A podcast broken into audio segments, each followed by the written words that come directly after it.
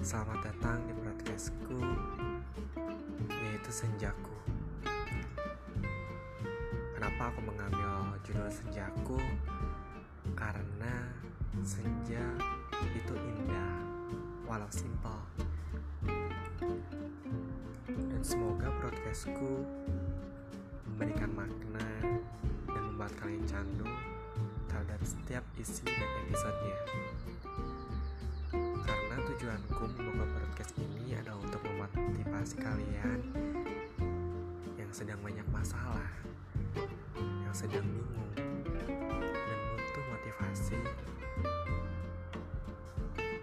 Kalian datanglah ke podcastku.